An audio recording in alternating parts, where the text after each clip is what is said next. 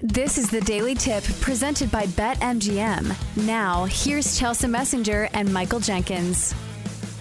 Uh, we have some games that have much shorter spreads. They are tighter games. So at least we have that going for us. But Jenks, I'm thinking to myself, it's Masters Week. We have baseball, who is new mm-hmm. and front of mind for me. Do you have trouble like feigning interest for the NBA right now? Yes. Absolutely. Like, let me be very honest. I don't care if the Pelicans get the sixth seed or the eighth seed or the ninth seed. I don't care if the NBA decides to just randomly suspend the Pelicans from NBA playoff contention. We know who the good teams are. They're not going to win the title. You know what I mean? So, yes, it, it's interesting a little bit when you talk about jockeying for position because in both conferences, there are teams that depending on how these final three or four games go, could move up three or four spots or fall three or four spots. So it is interesting in that respect. But at the end of the day, like we know who the teams are. I, am not a believer in, and, and playoff basketball is exciting, but I'm not a believer in some of these lower seeded teams making a serious run. The NBA is very top heavy in both conferences. So I am ready for the playoffs. Oh, same. But here's where this has like a betting angle to it. You kind of have to exercise some discipline sometimes because right now I see baseball and it's new and it's it's exciting and it's kind of like having a shiny new toy that you want to play with. But from a betting standpoint, we don't have a whole season of trends and numbers and stats to back up some of our plays, so it's kind of a little bit more volatile as opposed to the NBA that has a season's worth of numbers and we know what we're getting from these teams for the most part. Like there's still landmines everywhere where it's teams that, you know, are playing on a back to back. They don't have anything to play for. Or it's, you know, teams like the Rockets that are literally tanking and somehow beat the Nuggets just last night. But do you see that angle and say to yourself, okay, maybe I should be paying attention to the NBA simply because we have more ammo for our bets? To a point, but I, what am I going to take away from the Nuggets losing to the Rockets outside of the fact that maybe they weren't motivated for this game. Maybe they were they were taking the Rockets for granted. If it's one game and it's one upset, it's like when the Bucks got drilled by the Celtics.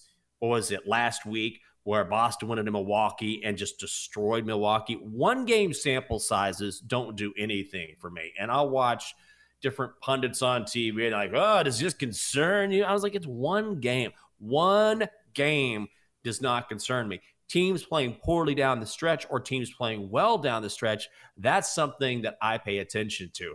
But just because you struggle in one game, we, we, this is why March Madness is so great, right? Because all it takes is one great team, a a team that is a massive favorite to have an off shooting night, and then the dog can win. And when you have that many games, just by virtue of, of the volume of games, that will happen. So, same thing goes for the NBA. One game is not going to convince me that all of a sudden a team doesn't have the juice.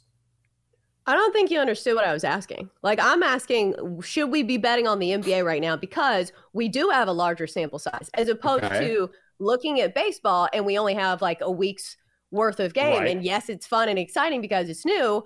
But for basketball, even if I'm not super interested in these games, we have more okay. trends and more ammo to go on for our bets. So, like, should we be paying attention to the NBA from a betting standpoint for that reason? No, because the problem is, is that you don't know who's going to sit out. Some teams aren't even playing their best basketball right now. Like the pit, I can't believe the Rockets won last night. The Pistons don't care. They want the number one draft pick. And not only that, these spreads, like we have trends that we can rely on, but these Vegas has caught up.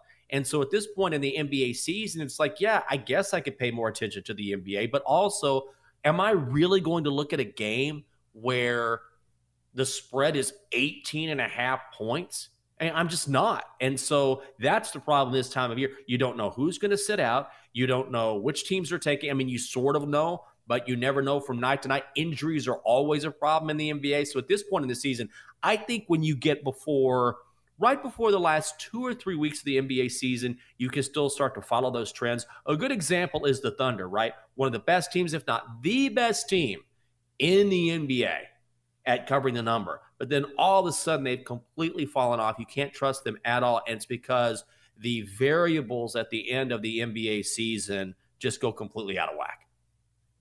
Right, because usually the end of the season can be very profitable in some sports. And that's kind of why I brought up this point, is because, you know, like in the NHL, like your bets have been on fire because some of these teams have like given up. We know who the good teams are, we know who the bad teams are. Same with baseball. That's when you play the run line against the really bad teams.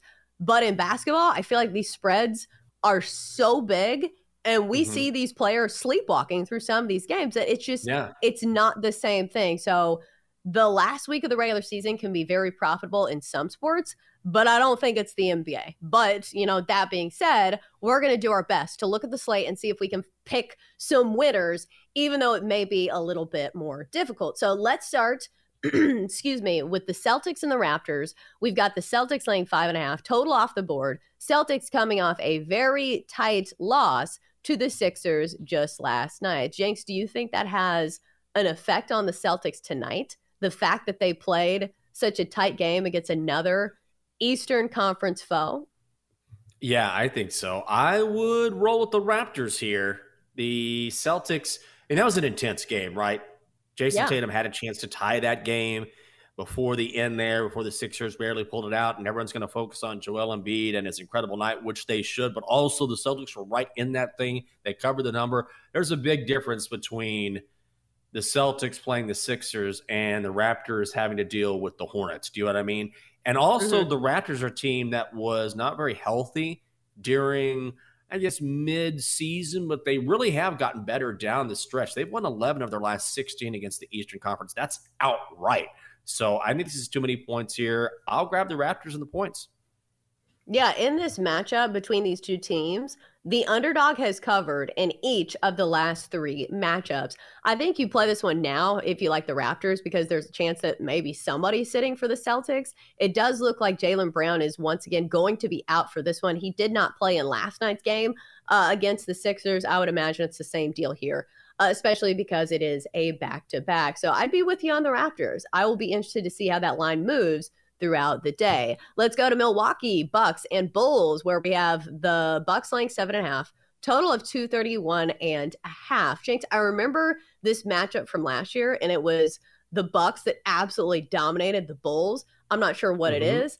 Um, maybe it's not the same deal this year, but we know the Bulls are a team that can hang with the best teams in the NBA, yeah. usually on a nightly basis. Uh, their uh, last couple wins uh, coming against Charlotte, which is nothing, but they did beat the Grizzlies 128 to 107 before losing to the Hawks uh, by about 15. So, what do you make of this Bulls team? Do you think they stand a chance here? Yeah, it's tough to fade Milwaukee, but I kind of think maybe the Bulls are the right side here. This is a lot of points. And also, the Bulls have beaten Milwaukee outright in two of the three meetings this season. I like the way the Bulls are playing right now, and they can still move up. I mean, both teams are fighting for playoff positioning, but there is less of a margin of error for the Bulls. They really have to be on point here and can move up significantly, even with only four games remaining. So I would lean Bulls. I think the Bulls, like, they could either win outright or lose by 20. Like, that's how I feel yeah. about the Bulls sometimes. And especially, it's really hard to fade Milwaukee, especially at home. We're straight up there, 31 and 8. And against the spread, it's not quite as blistering, but still a good number 22, 15, and 2 against the spread at home this year. So maybe the Bulls are a play, but I think I'm to stay away. I don't think I can trust the Bulls. So I'm not to. Uh, let's go to New Orleans, where the Pelicans are hosting the Grizzlies. We have the Pelicans laying five and a half. Total of 232 and a half. Jenks, who do you like? What's the play? Oh, man. I don't know. I. God, I can't believe the Pelicans lost last night. I would have been all over the Pels against the Kings, and the Kings won that game easily as I think four and a half point dogs. This seems like a lot of this seems like a trap line in that I feel like a lot of people are going to immediately grab Grizzlies and the points mm-hmm. here, but I do think the Pelicans are the right side. Just like the Warriors, we know the story with the Grizzlies, right? Moneymakers at home, on the road, they are not to be trusted. They are awful. 13, 24, and 1 against the number, third worst mark in the NBA this season, just ahead of Golden State and San Antonio. sabotage factor is this is the second game in as many nights for the Pelicans, but this is a desperate Pelicans team. This line doesn't make any sense to me. It, it I think Vegas wants you to bet on the Grizzlies, so you know what? I'll lay it with the Pelicans. Huh, yeah, both teams coming off back to backs. The Pelicans laying a healthy number here because that's another thing. Like, if this number was a little shorter, like maybe I'd like it, but it opened at two and a half, has been bet up to five. So I think I've messed the boat here. Like, maybe somebody's sitting for Memphis that we don't know. And I would imagine maybe that's the case since it is a back to back. But Memphis is a team that played Portland last night and did not cover. They did win, but only by 10 as opposed to the 18 and a half point spread. So I think it's a stay away from me. But whenever you see a line that's a little fishy, usually you point that direction. I think that spells Pelicans for me here. All right, next up, let's go to Dallas Mavericks Kings, where we have Dallas laying five and a half. The Kings just clinched their division, a big thing for them because they haven't done it in so long. And I saw a headline somewhere where until the Ma- Mavericks are out of playoff contention, they will not be sitting Luka Doncic. And I was like, God, what a depressing headline. The fact that the Mavs may not even make the the postseason, and the fact they're like, nah, Luka, you're going back out there. What do you make of this line to start with? I know the Kings are on back to back, but still, the Mavericks laying five and a half. Dallas sucks at home this season against the spread. I mean, all of the money is coming in on Dallas. Line has moved already two points in Dallas's direction, but I just can't do it. I can't do it. I know it's the back end of a back to back. Dallas is in desperation mode, and maybe they're maybe there's a letdown for Sacramento because they finally clinched the division for the first time in 20 years, made the playoffs for the first time in like 16 years. But at the end of the day, Chelsea, there's no way I'm going to bet on the Mavericks. And look at the to- the total in this game is absolutely asinine. It's 245 and a hook. Just almost on principle, I might take a look at the under. Yeah, because I think what this line is telling us that some guys might have the night off for the Kings. Wouldn't you think so? Uh, if they were playing a back to back, if they just clinched, yeah. Like what is the purpose of winning this game? And this is a Kings team that probably wants to do something in the postseason. So their sights are a little bit wider than just this regular season game against the Mavericks. So I think that's maybe why we see the money come in. 245 and a half. Good God. Like, I know the Kings score a ton of points, but if you're expecting anybody to sit for the Kings, like, wouldn't the under be the play? And especially if Luka is playing, because for him, it's the tempo part that he just goes so slow up and down the court. I know the defense has not been great for the Mavs lately either, but I would lean towards the under 245 and a half. That seems ungodly. Well, and here's the thing too. When I see a total that high, it makes me think, well, not even makes me think, you know there's gonna be very little defense played. That is the expectation. And when you, at least for me, when I see a total that high, to me, that says we're gonna see a back and forth game, gonna go back and forth, back and forth, no defense. And so if that's gonna be the case, then five and a half points laying with Dallas seems too high to me. So that's why I would lean Kings and maybe the under just out of principle on the total. That's just ridiculous. Yeah, it seems way too high for yeah. my liking. All right, so let's go out west. Lakers Clippers. We have the Clippers laying two and a half total off the board. With a win, the Lakers move out of the play in tournament and into sixth place. But it's situationally not a great spot for the Lakers coming off. Uh, what was it, an overtime game last night? So not only is it a back to back, but Anthony Davis, LeBron James were both complaining about the extra minutes and the extra wear and tear. So I know this is a meaningful game, but do you think that LeBron is like just posturing a little bit and saying, you know, I'm old, like don't expect that much out of me? Or do you think this is just situationally a bad spot and you don't play the Lakers here?